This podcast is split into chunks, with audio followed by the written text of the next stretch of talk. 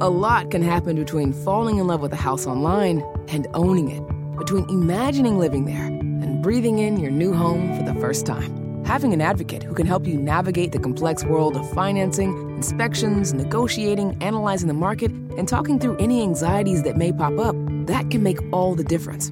That's what the expertise of a Realtor can do for you. Realtors are members of the National Association of Realtors and bound by a code of ethics, because that's who we are.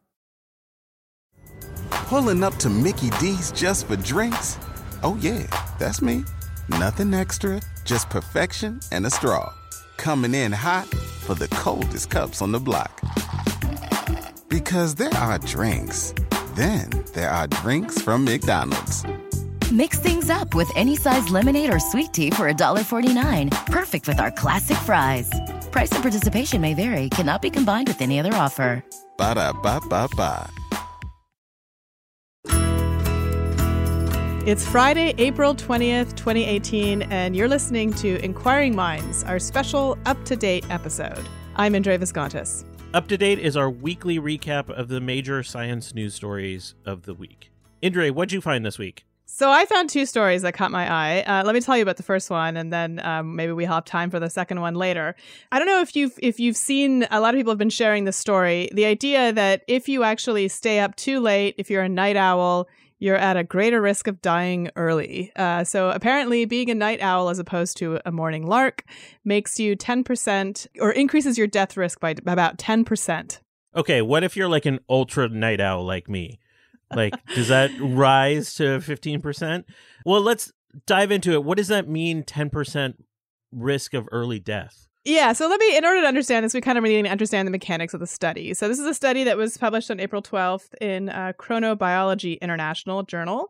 And it is part of the UK Biobank study, which is something that I like to keep track of. It's a massive massive set of studies because essentially, when you have um, uh, government funded healthcare, you can store people's data and do all kinds of amazing, interesting work on it.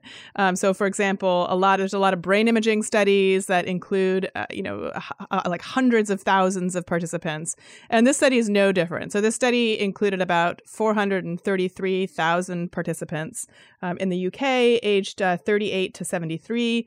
Uh, they followed them for about six and a half years. And initially they asked them, Hey, are you like definitely a morning person or definitely a night owl? And people would sort of categorize themselves either as neither definitely any of the one of them and I and then I think they were excluded from the study or definitely night owl definitely morning lark and then they looked at how many of them died uh, and it turns out that uh, the people who I'd self-identified as night owls were 10% more likely to die in that six and a half year period uh, compared with people who talked about themselves as morning people. All right, now I suddenly have deep anxiety about my nighttime habits because I'm definitely a night owl.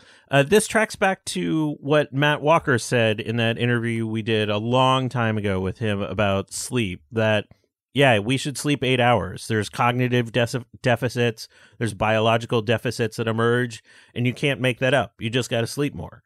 Yeah, and you know, it's probably no surprise that his book "Why We Sleep" is like a number one bestseller in the UK. Uh, maybe, and this this study has probably given that those book sales an even bigger boost. Uh, it's it's a great book, by the way, if anyone wants to read it. Uh, and I'm not just saying that because he's one of my good friends. It's really good. Why We Sleep by Matt Walker. Um, but yeah, so the problem is, is that we most of us live in a society that the rules are dictated by morning people. So you have to be up in the morning. If you could just sleep your eight hours starting at, you know, one or two in the morning, then it wouldn't be a problem necessarily.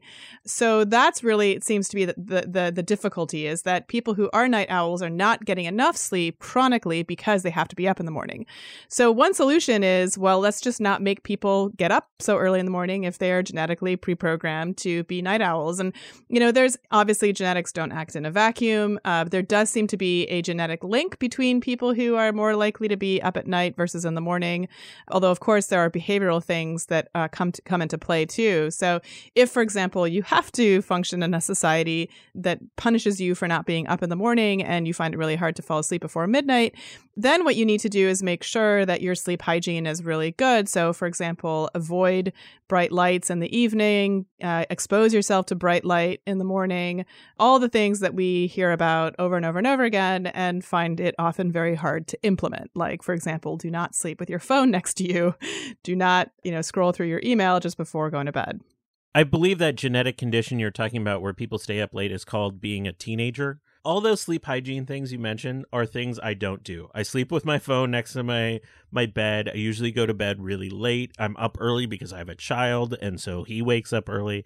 Uh, so there's a whole slew of conditions that I'm just violating. Maybe it's time to, for me to listen to the science for once. Yeah, I mean, if you want to live to see your child get old, oh come on, to, uh... not fair. You're not playing fair.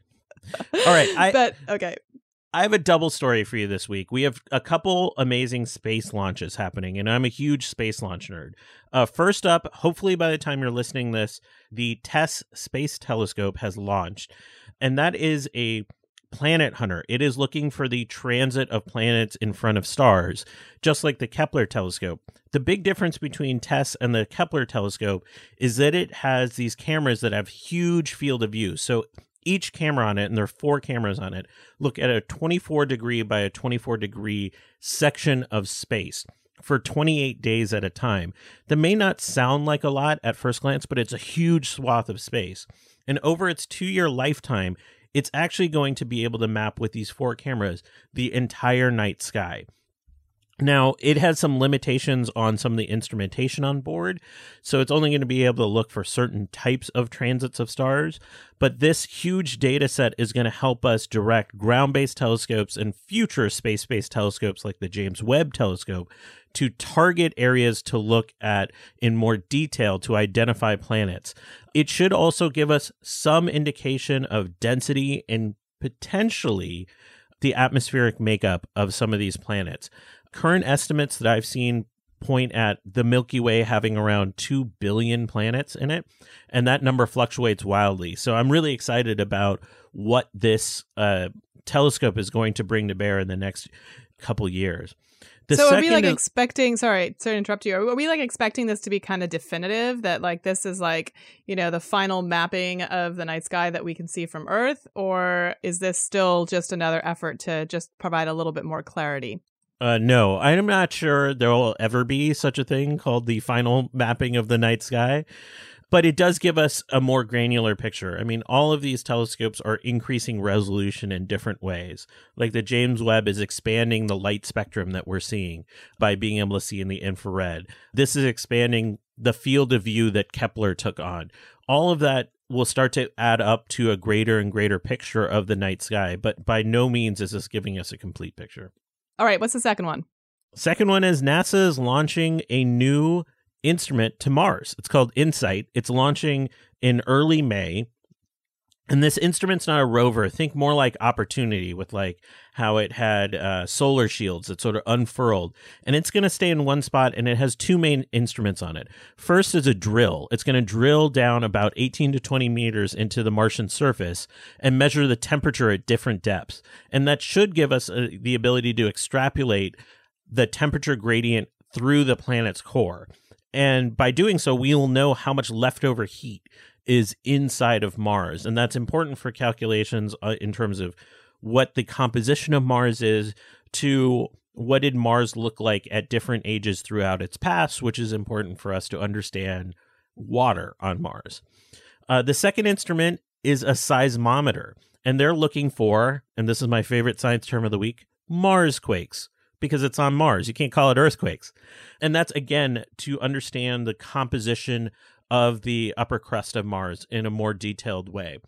What's interesting about the launch as well is that most of these launches that are going to Mars happen out of Florida because you want to launch out of Florida in case there's an accident, it crashes over the Atlantic Ocean.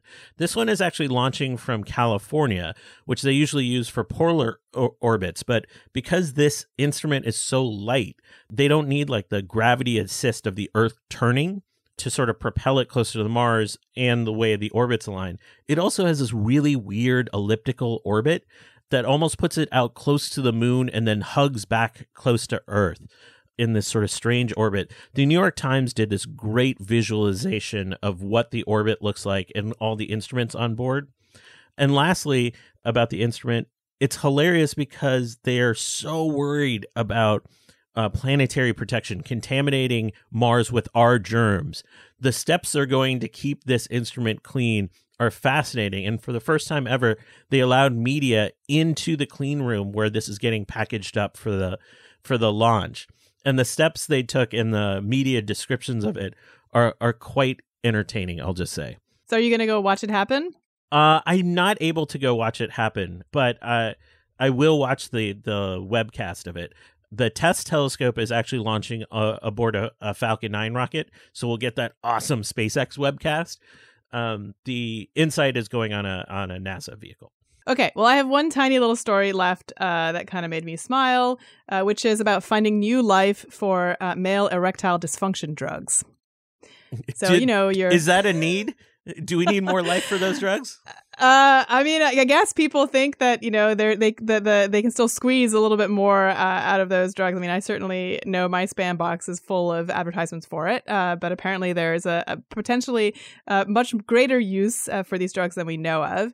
Um, so there's a project called Redo, uh, repurposing drugs in oncology, and the idea is that look, we've got these really expensive cancer drugs, but they don't always work very well for reasons that you know are a little bit baffling. Like for example, they can't cross the blood brain barrier easily.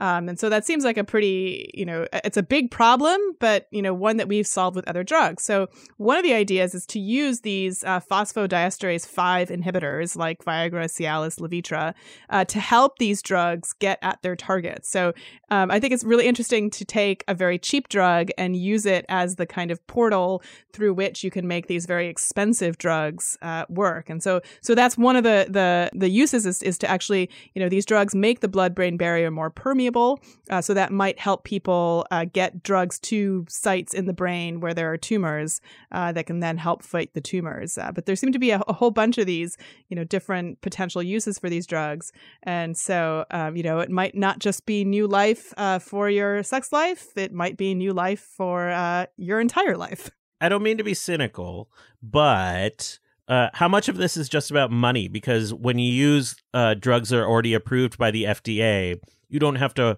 resubmit them for approval and go through that expensive process again.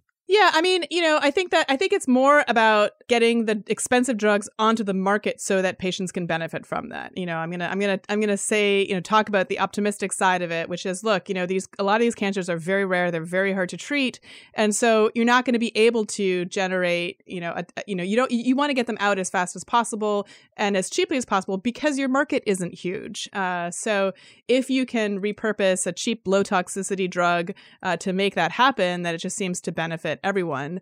And so um you know that's that's the idea. Is like it's like you know as as medicine becomes much more personalized especially in cancer you know as we use genetic screenings to really figure out an individualized treatment you know it becomes more and more important to be able to you know get those drugs to people in ways that are cost effective well on that optimistic note that wraps it up for up to date this week Thank you for listening in. If you have news stories that you want us to cover, please send them to contact at inquiring.show or tweet at us on Twitter or follow us on Facebook. We're always looking for more suggestions. You can always support the show on patreon.com slash inquiring minds.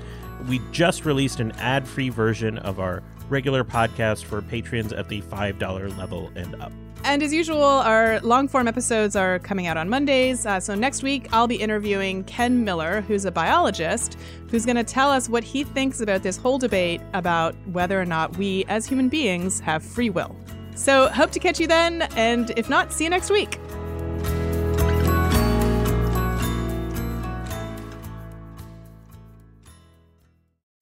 Pulling up to Mickey D's just for drinks? Oh, yeah, that's me. Nothing extra, just perfection and a straw. Coming in hot for the coldest cups on the block. Because there are drinks, then there are drinks from McDonald's. Mix things up with any size lemonade or sweet tea for $1.49. Perfect with our classic fries. Price and participation may vary, cannot be combined with any other offer. Ba da ba ba ba.